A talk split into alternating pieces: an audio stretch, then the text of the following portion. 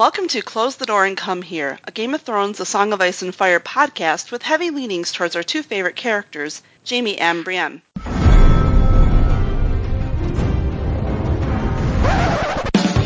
there was a bear there, black and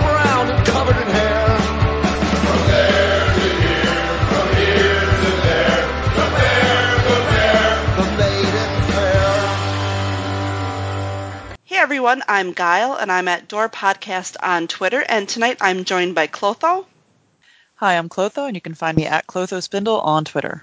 and Kama. Hi, uh, this is Kama, and uh, you can find me at the hyphen real hyphen comma slice on Tumblr. And shut up. and we have a couple of returning guests. We have Devin Hi, this is Devin. You can find me at GD Harpo on Tumblr and Twitter. and John. Hi, I'm John. Uh, you can follow my wiener dog on Instagram at watson.j.wienerman. Oh my god, I'm That's all, awesome. all in on that. um, so tonight we're covering another of our favorite non-Jaime and Brienne chapters, and this time it's Bran 3 from Game of Thrones. And this was actually my choice, and so I'm especially excited to discuss it, but first I have to give our standard spoiler warning in which we will spoil um, the book, the show, and we will not spoiler Avengers Infinity War anymore. so we will not discuss that.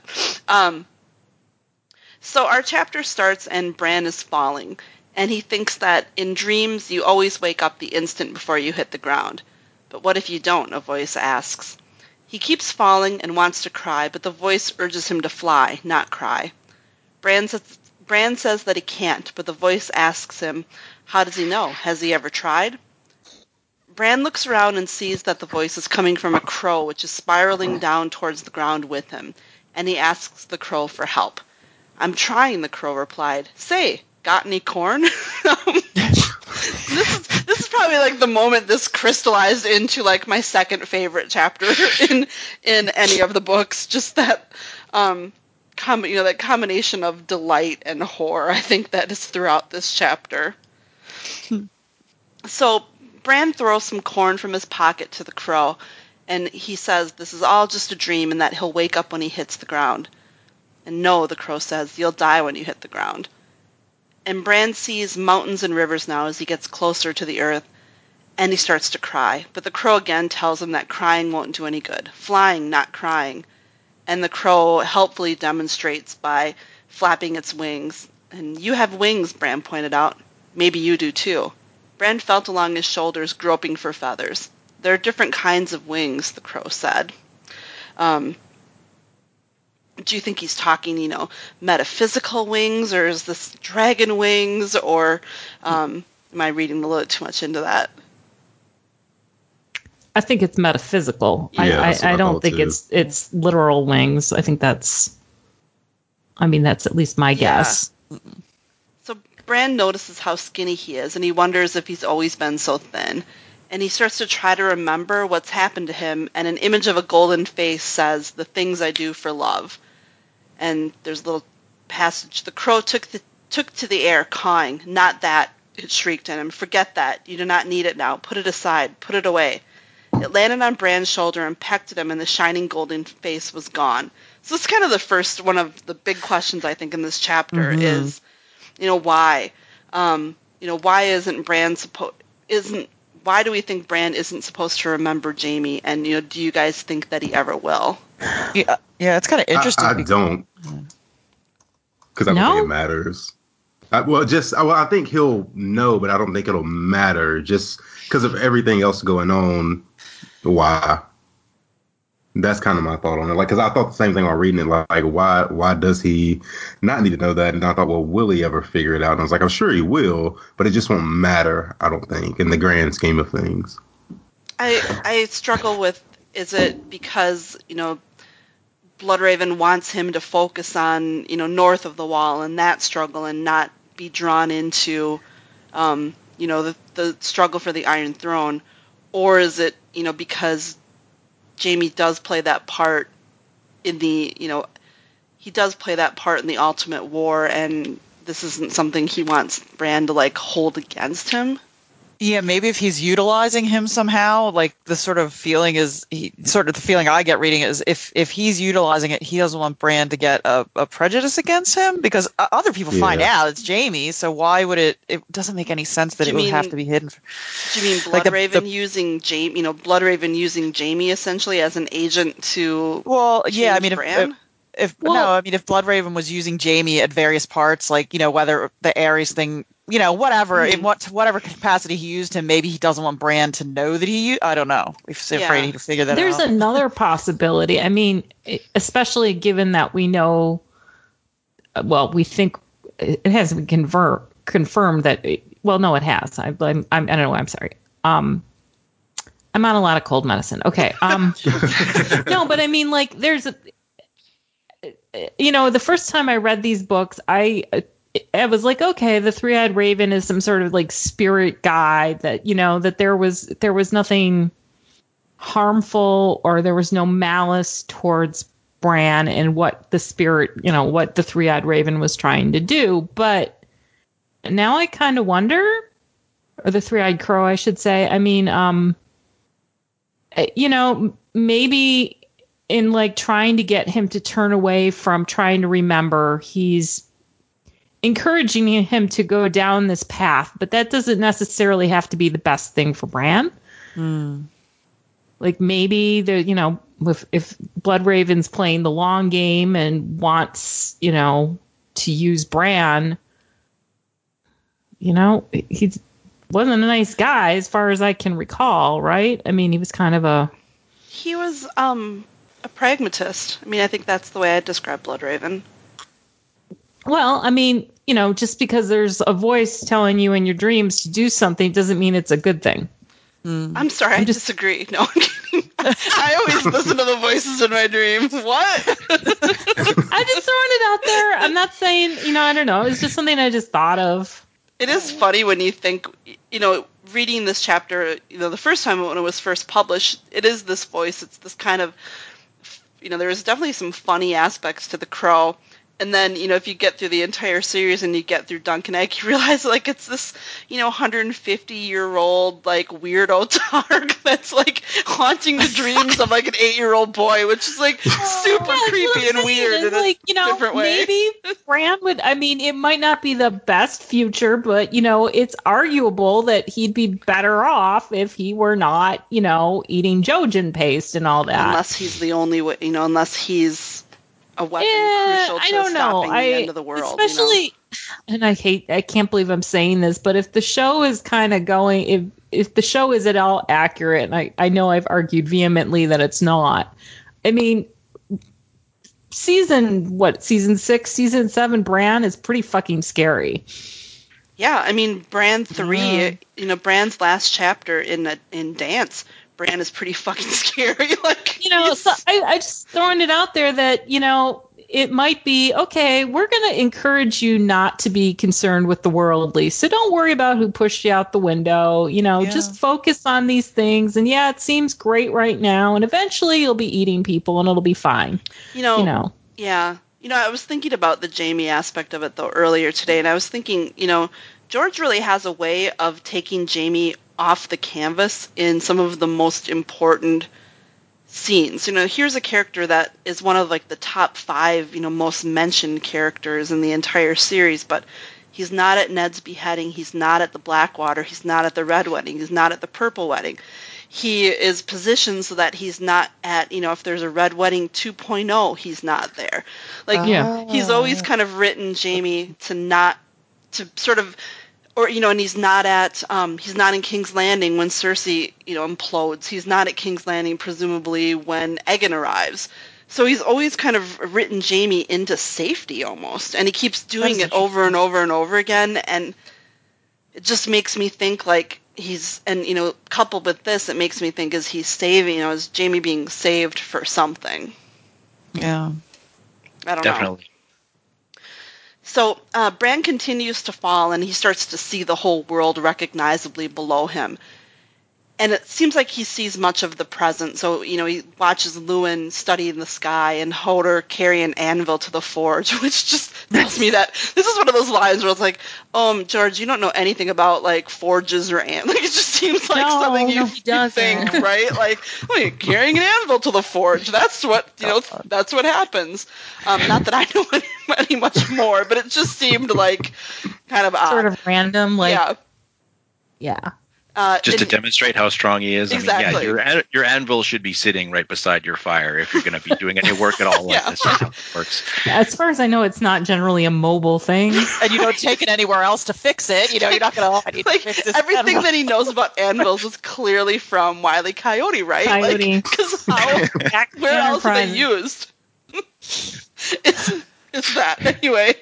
Um, so you know he sees Catelyn and Rodrik Cassel on their way to King's Landing, and he sees Ned arguing with Robert, and Sansa crying herself to sleep. And then there's a couple of visions that seem like they're from at least a little bit from the future. And you know here's a pretty famous, you know, it's a few like very famous passages from this chapter Okay. um, you know, it's Bran's visions. He saw Sansa crying herself to sleep at night, and he saw Arya watching in silence and holding her secrets hard in her heart. There were shadows all around them. One shadow was dark as ash, with the terrible face of a hound. Another was armored like the sun, golden and beautiful. Over them both loomed a giant in armor made of stone, but when he opened his visor, there was nothing inside but darkness and thick black blood. Um, you know, my questions are really who are these shadows, and do you think that their identity has changed since George wrote this passage? Yes. So, so who, um, you know, who do you think they are now? Well, I mean, the Hound is pretty uh, straightforward, and then the other one is Jaime, who, from Is what it? I understand, well, I think so. I think he was. At, I think at this point, George was still thinking that Jaime was going to be the ultimate bad guy who was going to murder everyone and become the king, and then sort of end up being the the like the one of the last villains Yeah. after Joffrey and everybody else dies. The giant everybody thinks is going to be, uh, you know, uh, uh, Gregor uh, Borg, whatever. I'm not so sure about that though. I, mean, I don't know who the hell it's going to be, but that one's a huge mystery that everyone's still puzzling over, right? Right. Um, sorry. lost my lost my train of thought. I read something today that uh, speculated that maybe Joffrey was um, the you know the shadow armored in the like the sun, golden and beautiful as well. Because when you think about what happens in King's Oh. Landing, I mean Jaime's really not. Jaime's really not in King's Landing with them very much at all. You know, he's kind of off the scene. And then I also had this like, tell me if you think this is like super cracky, but it's like, you know, what if at some point, because I think, you know, Armored Like the Sun, you know, Oberyn I think of as the sun, and I was kind of wondering, like, at some point was Sansa going to be on trial for Joffrey's murder? And Oh, was Oberyn going to be her, cha- you know, who knows? Like, I think, but I do That's an think like it's really idea. changed over time. Um, you know, obviously the Hound is the Hound and stuff, but it does feel like a lot of them have changed. Yeah, I thought of that too when I was listening to it. I was like, you know, I wonder if he kept any of this, or he really is just going to change it all up. And you know, so long ago, you know. I, Yeah. I did kind of wonder if if the Sansa and Arya stuff was. Um, I mean, I I realize that it falls quite recent after the um, road trip, you know, from Yeah. hell with the dire wolves and stuff. But I did kind of wonder if um if if those were it wasn't just that if maybe he was seeing them in the future. That's what I really think, especially the Arya language that just feels so like um, Arya of the fu- Arya of the future. The future. yeah, like holding those se- you know her secrets hard. You know that just feels Yeah, and even even Sansa's bit about the sobbing. I mean, that also seems like it might be. I don't know. I kind of wondered.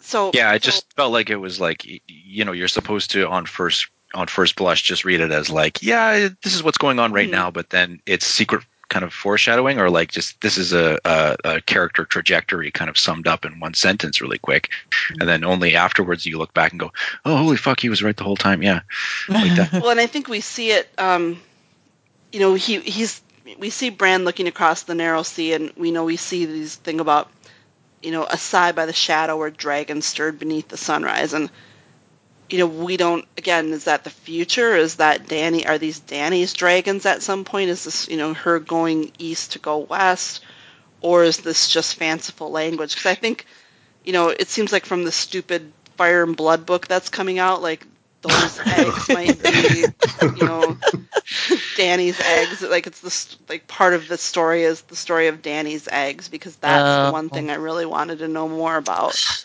Um, Oh, man. is that and then you know i think to the point about things that seem like they could be happening in the present but really are foreshadowing there's this there's a fairly long passage that i want to read but i think it's like it's kind of like the most famous passage in the chapter and i love it so it's easier to read Go it for to it. describe it so um, Hit us. uh, finally, he looked north. He saw the wall shining like blue crystal, and his bastard brother Jon sleeping alone in a cold bed, his skin growing pale and hard as the memory of all warmth fled from him. And he looked past the wall, past endless forests cloaked in snow, past the frozen shore and the great blue-white rivers of ice and the dead plains where nothing grew or lived. North and north and north he looked, to the curtain of light at the end of the world, and then beyond that curtain. He looked deep into the heart of winter, and then he cried out, afraid, and the heat of his tears burned on his cheeks. Now you know, the crow whispered as it sat on his shoulder. Now you know why you must live. Why, Bran said, not understanding, falling, falling. Because winter is coming. Bran looked at the crow on his shoulder, and the crow looked back. It had three eyes, and the third eye was full of terrible knowledge. Bran looked down. There was nothing below him now but snow and cold and death a frozen wasteland where jagged blue-white spires of ice waited to embrace him. They flew up at him like spears. He saw the bones of a thousand other dreamers impaled upon their points. He was desperately afraid. Can a man still be brave if he's afraid? He heard his own voice saying, small and far away.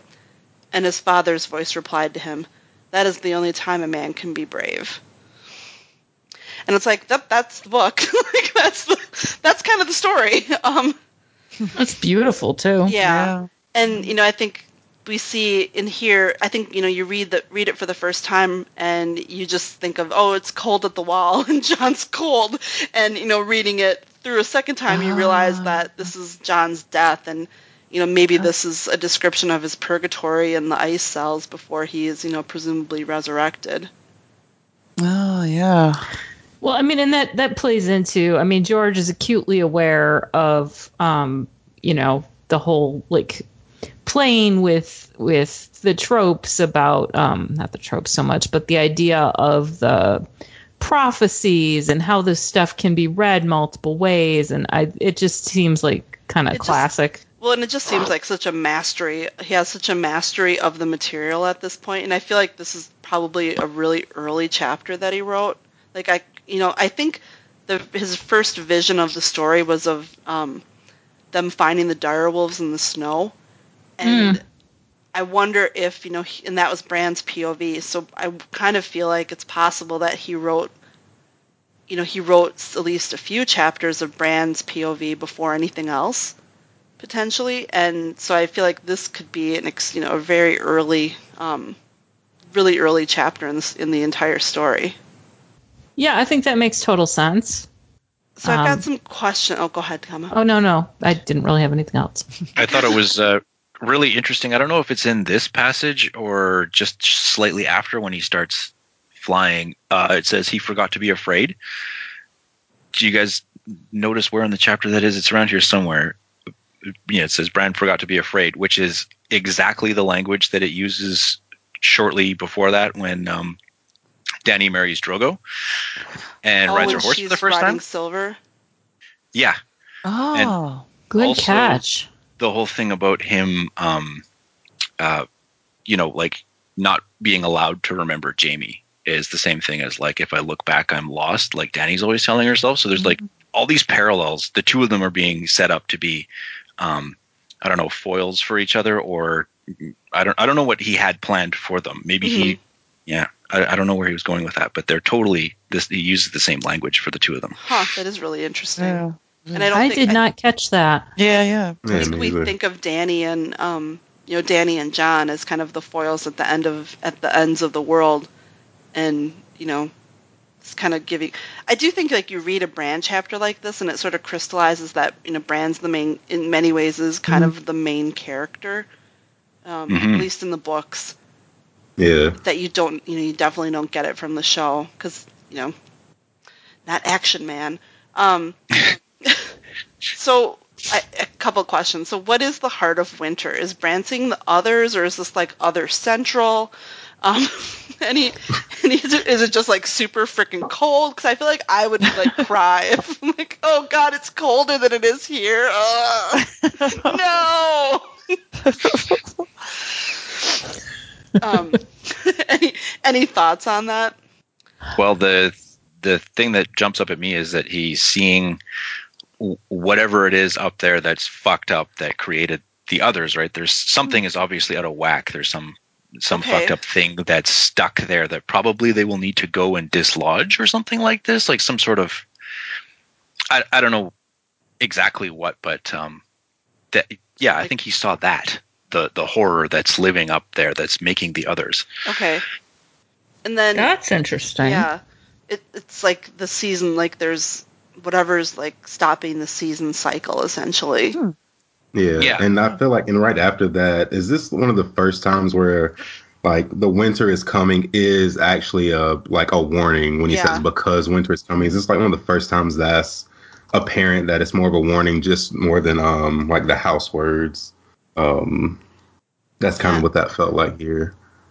I think I think yeah, because this would be you know we don't even have old Nan's kind of you know old Nan's story that she tells Bran is kind of you know that's after this even so Yeah. Oh, it's a yeah, little- yeah. you kind of don't necessarily get the context of what you know the long night and you know you don't really hear what that is yet I don't think or at least you know real completely um I had some questions about the thousand dreamers and you know are these other green seers are these you know the people that have um kind of tried you know tried magic or you know tried magic or relied on magic um I just I think of you know when I see a thousand dreamers, I, I think of like the Targaryens that have the green dreams, or I think of you know Egg, you know basically trying Isn't to conjure dragons, and it just it feels more like them.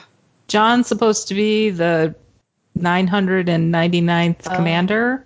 Nine ninety eight. So it could be. I thought it was 999. no, nine ninety nine is who's ever next, and then a thousand is like you know whoever's the you know whoever is like Well- the guy, I guess. Do we have another? Th- I mean, because that kind of like yeah. Yeah. yeah. Yeah. What other thousand in the series do we have to re- relate that to? Hmm. I'm googling.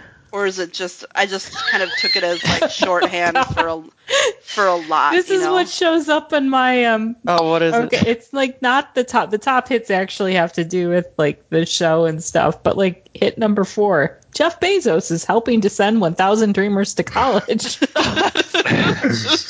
Pretty sure that's not it. Jeff Um, Bezos is going to send 1,000 dreamers north of the wall. Elon Musk that would be to, Trump. uh, yeah. God. Well, there's something here about how one in a thousand uh, people are green seers. I don't know. Okay. I, I'm stretching here, and, and I'm about to go into Well, Reddit. I mean, so you know, the other thing is, you know, Kama, you should have, you should definitely um, gleam onto this, glom onto this one a little bit. Is you know when remember when Genna's talking to Jaime about Tywin, you know he's one man in a th- you know a man in a Yeah. thousand years. Like I think it's just Uh. meant to be like a lot. I don't know that in this case. Thousand I, I points guess I of don't light, Know that you know, it it's- has, it's- yeah. it may Weren't there not be a theories about that that he's going to end up being the thousandth? Blah blah blah. You know that whole thing. Yeah. it could just be one of those numbers, you know, that just doesn't mean anything. And I mean, Yeah, it's beautiful phrase, language too. thousand, you know, you know. like It, it is an You know, incredibly well written chapter. and- 536 dreamers bailed upon their points. Eh, it's not quite. Doesn't Thousand quite have the same way ring to better. it. Yeah. Yeah. Yeah. a thousand a thousand dead dreamers. So um you know as death reaches for him Bran finally flies and there's like my favorite passage in the chapter. I'm flying, he cried out in delight. I've noticed, said the three-eyed crow. Like I just like I love Bloodraven dealing with children. Like it's my favorite thing, and it just reminds me of how much fun the Mystery Knight is with with him dealing with Agatha, you know his little bits with Agatha at end, and it's like again, it's like there's a lightheartedness in that story that there's parts of it in this story, and it's just such a a cool juxtaposition of you know he's basically up there seeing you know seeing death and seeing like doom and destruction but you know he's flying. It's awesome. And, and the crow is just kind of funny about it you know and it's just so um it's so fun. It's so cool and like just delightful.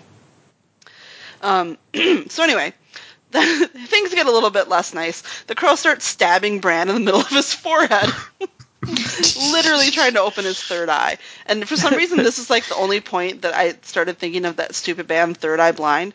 Um, and then I literally could not get Semi Charmed Life out of my head for like the next six hours. So sorry, everyone.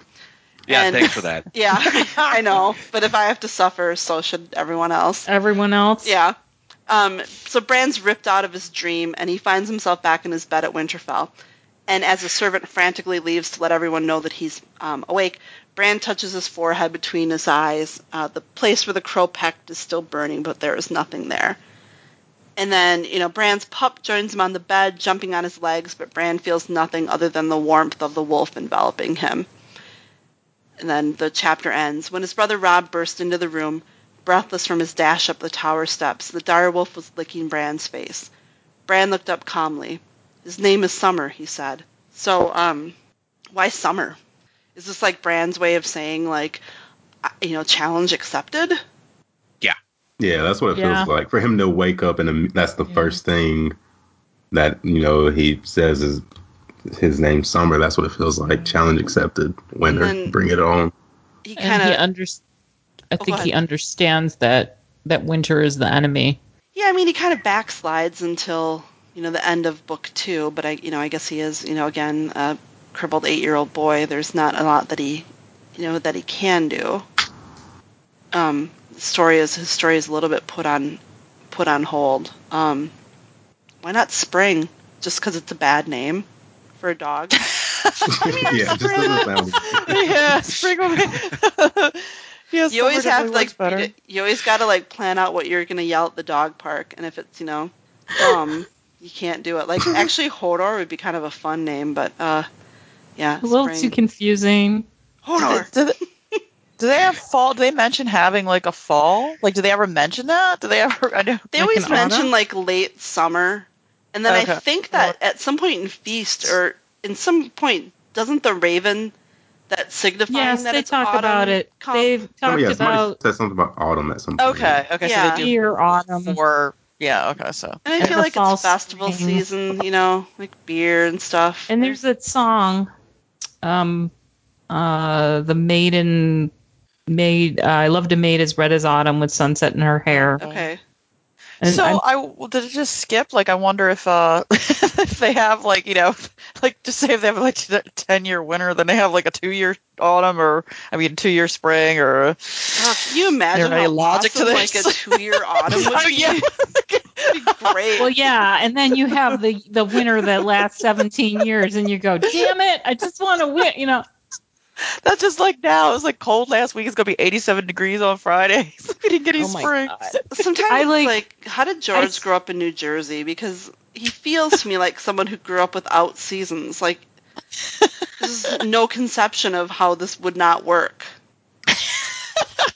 Friend actually, I remember when I was trying to get her enthused in the show, and she's a physicist, and I was, I was like, okay, and there's some weirdness with like the way w- the seasons work, and I was explaining them to her, and she's like, oh no, that's totally that's viable. Oh, Mm. What? now I want to know how. Said, you know, it, it- and then it got very complex on me very fast and way over my head. But she said, no, like what he did is theoretically possible. And I do wonder, I mean, he reads fairly widely. I wonder if he, I don't know, one day opened up a Scientific American or something and there was some article on it. And I can't, I'm afraid, reproduce her argument because I was lost like five minutes in as to why she was, you know, it had to do with different situations with magnetic poles and how you could have a thing and it could. T- Oh. So I don't a, cl- know. or like a climate change too. I mean, there could be, you know, what they say that, or ice ages and things, and hmm. Yeah, no, but I think she was. It, it had to do with that there are that that is theoretically, or there might be planets where something like that could work. I don't know. Hmm. That's interesting. I'm not gonna. I'm just gonna assume that George has not read any of that. I'm just. I don't know. I don't. He just buy thought it sounded cool. Yeah, kind of like. Hey, why don't I have like? Yeah, you know, you can just kind of imagine. Um, you know, any thought? Any final thoughts on this chapter? Well, I don't know if I should bring it up, but uh, I'm not entirely convinced that that crow is Bloodraven. Okay. Controversial opinion. No, I don't know. Like, tell, tell me more. Well, in Dance, when Bran is talking with Bloodraven in that cave, he kind of says, "Oh, you wer- weren't you that crow?" Um, and Bloodraven is just like, "Crow, what?" Oh, yeah, they used to call me a crow when I was in the Night's Watch, and then he goes off on tells some Grandpa Simpson story about something else. but the fact that he was confused at all is kind of strange. And apparently, in some of uh, Bran's other visions, Bloodraven appears as just a weirwood, and there is also a weirwood in in his vision here. Yeah. Uh, he looks down, and the and the Winterfell weirwood looks back at him Yeah. and is like uh, proud of him or knowing or whatever. I forgot I- to mention that part. who the hell the crow might be if it's not Bloodraven. I have no idea. And like honestly, I'm you know like twenty percent sold on the notion that it's not Uh-huh. him. But it's just something that I kind of try to bear in mind is like maybe this is you know whatever his higher self or some completely different actor that we don't know of. Some random naughty crow. Or it's like, or it's Bran. I mean, that's the other thing. It could be the crow could Oh. be Bran. Oh, jeez, making himself. Yeah, Well- That's like interesting. waking, you know, waking himself up. Oh my gosh, it's like some. Maybe I mean- not all voices that you hear in your dreams or that are telling you to do things are bad. Some are, some are. Well, it's just you know, if we you know if we consider the show's um, portrayal of what happened to Hodor, then I guess it would make Yeah. sense that Bran can like communicate and affect people Can be multiple. in the Yeah. you know in the in multiple like times. You know, ugh, my head hurts. You I just know, can't- it's like the that- rule of like fictional time travel. It's not that all time travel is not fictional, but it just like you just can't think about it too hard. Otherwise, it all breaks. You gotta hang out with more physicists, honey. You know, I hear that a lot. we used to um, way back in the day when um, Star Trek Next Generation was, Oh, uh, you know, first coming out. I spent a lot of time with with a bunch of people in the physics physics students, and Cool. it was not uncommon for us to watch the episode, and they'd be like, "Oh no, that's totally, you know, totally a thing." I learned a lot about quantum tunneling. wow. Like, yeah, Yeah. tachyons can do that. Oh, like that. tachyons can do anything. This is amazing. Like, it's sort of weird to think that there's any like scientific basis because I just think like, you know, there's definitely a difference between science science fiction and fantasy, and this is fantasy. You know. Yeah, no, I, I think uh, my guess is that a lot of this is him just wanting to do whatever he wants Yeah. to do. But, you know, I, good fantasy. In fact, this is the same friend who told me about the whole planet tilt thing or whatever and how it was possible. She also pointed out that, like, she usually doesn't like fantasy because she said, like, what she likes with, um, she says when she does read it and she likes it and it's done well, she said it's grounded in like a kind of reality and then they get like one special thing. hmm It's like you have dragons or you have witches or you have whatever, but she hates the kind of fantasy where you've got everything. Anything goes. Yeah. Come on. Yeah. Yeah, I mean here we've got you know dragons and green seers and wargs and magic candles and magic swords and all sorts And Lady of Stoneheart. yeah, yeah. I mean, res, you know, resurrection. You got kind of, you kind of got it all. Um, but you know, it's probably a good thing. You don't have that- unicorns. Thank goodness. Oh, there are unicorns. Well, we Are do there they're on unicorns? Are there- Skagos. Oh shoot! They There all will be. I've ever heard of and that is why I can never the show I will never forgive if nothing else because we could have had cannibals and uh, unicorns on the Isle of Skagos, but nope, More Cersei. we could have had it all. Now I want like white unicorns, like zombie unicorns. Just like stick their horns Oh through people. That would I be. think that would be awesome. I want Bran. I want Rickon rolling on into Winterfell, like snacking on a giant, like you know, femur, riding a u- riding a unicorn with like his dire Somebody wolf needs trotting next to him. Like that would be amazing.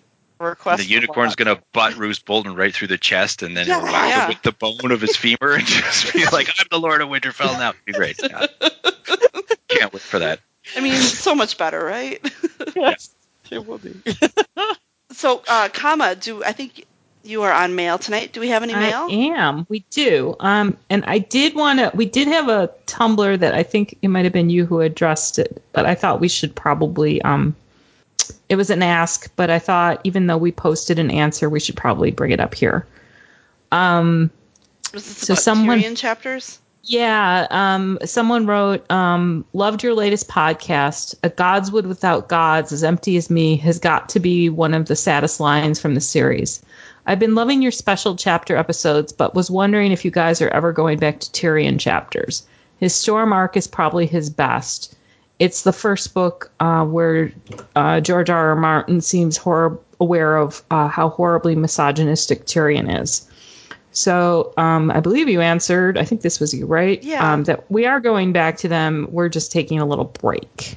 Yep, and I think our schedule, which we don't completely have, um, completely have, but I believe it looks like we'll be back to Tyrion in July. So um, look for Tyrion chapters then. Um, and we did have uh, two pieces of mail. Um, we had an email from Stephen who writes, "Greetings to all at um, Close the Door and Come Here. Apologize, uh, apologies for being somewhat late in this response to a podcast of nearly a month ago, but having just listened to the Endgame episode, I noticed a couple of points that you seem to have overlooked." Firstly, George R. R. Martin himself has hinted that Brienne's character may undergo a change due to her experiences. It would seem apt that whilst Jaime goes from being a cynical person to being one who wishes to do the right thing, Brienne may go in the opposite direction, and who could blame her? Secondly, Brienne has also lost her fighting prowess.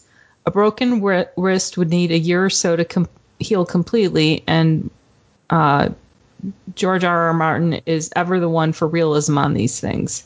It may be that she will never regain her full strength in her sword hand, so she too must abandon that facet of life that so defined her, just as Jaime has had to do. As for destiny, prophecies, and ravens, let's not forget Brienne's unwitting blood sacrifice beneath the weirwood at Crackclaw Point. Both Jaime and Brienne seem highly destined to do something. We just don't know what it is yet. Don't forget that quote unquote uh, Lord of Light is apparently a corruption a corruption of Golden Hand in Old Valyrian, or so I'm told. All the best. Hmm. I did not know that. Yeah, I think you know with the thing with um, you know it's sort of a contradiction. Like Jaime and Brienne are you know destined for something in the end game, but you know they're both they can't be sold. You know they both are not going to be you know fighters. But I- I guess I I just feel like George doesn't put Valyrian steel in their hands if they're not going to be using it. And I I've always kind of thought, well, you know we've kind of heard that the um, the brothers of the quiet isle can you know do all this awesome healing so maybe like Wow. magic when in doubt magic so you know they're going to Or he regenerate her wrist i don't know I do wonder, like, wasn't the plan initially to have the five year gap? but i think like brienne's filling the five year gap No, no, no. Yeah, but I mean, like, maybe at some point, I don't know.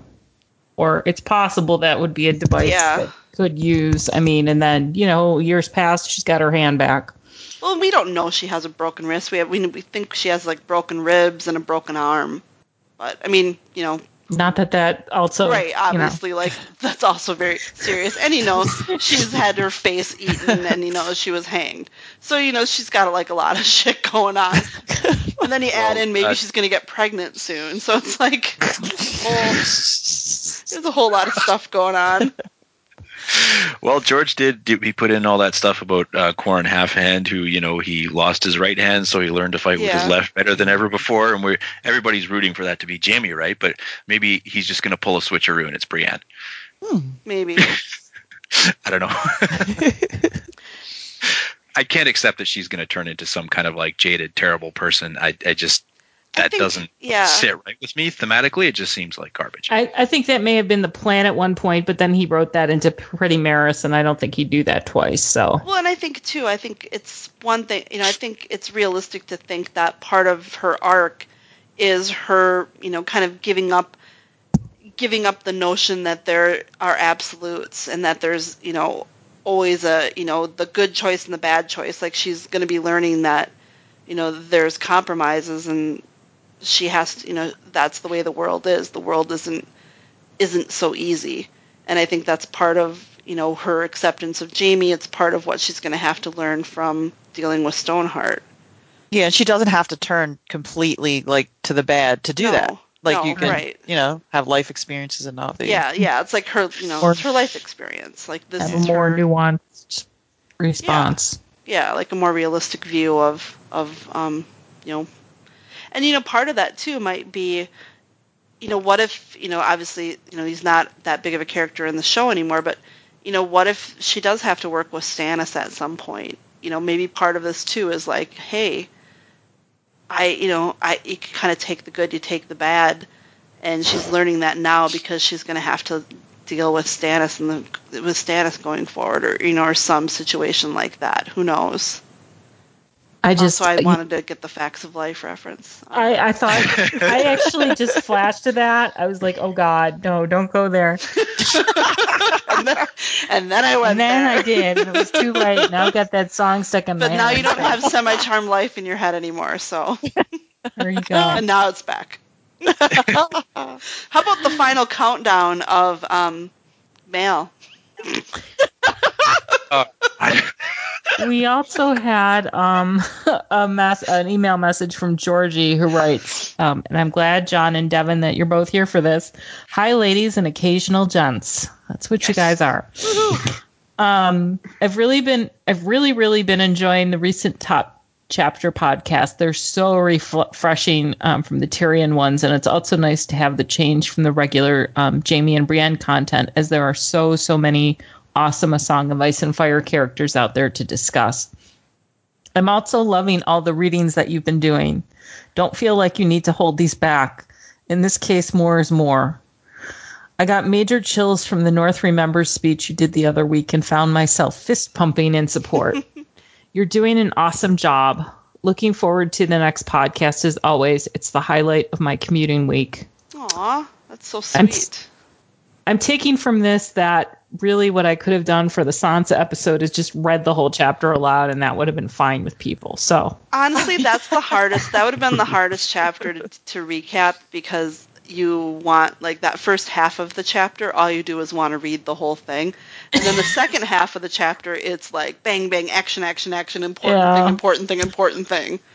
Well, it's I mean, even yeah. with the Bran stuff, there's so many beautiful Yeah. things in there. It's just it, it's you're you're spoiled for choice. Yeah. Um, I do want to point out that if you're listening to this, uh, if you're listening to this episode, either Monday the 30th or Tuesday May 1st, so like the first couple of days it's out, we do have a poll on Twitter at Door Podcast that we are taking a reader or readers. Uh, fans choice chapter uh, the week after next, so we have four choices for you to choose from. Um, it's Ned's last chapter in A Game of Thrones, uh, the POV of Arya's of Ned's beheading, uh, Dany in the House of Undying, and Sam's fat pink mast. That we will um, that will do that chapter. So whichever the highest, whichever the highest, The vote highest getter, yeah, the highest vote getter. Um, we'll do that chapter in like two weeks. So if uh, you're listening to this early on, get over on Twitter and vote. Um, right now, uh, Eddard is winning. Good. That's what I voted for. That's what I voted for too, but I voted for Arya. no prejudice. So we'll see. Uh, you know, we'll see which one of those comes out. And in addition to finding us on Door Podcast, finding us at Door Podcast on Twitter, you can also find us at Close the Door and Come Here on Tumblr, and Close the Door and at gmail.com. You can become our Patreon and receive early episodes among other benefits. And you can also listen to Close the Door and Come Here on iTunes, Stitcher, Google Play, Podbean, and all of the other places. All right, well, I want to thank the panel and our guests, and I'm going to close the door. Get out.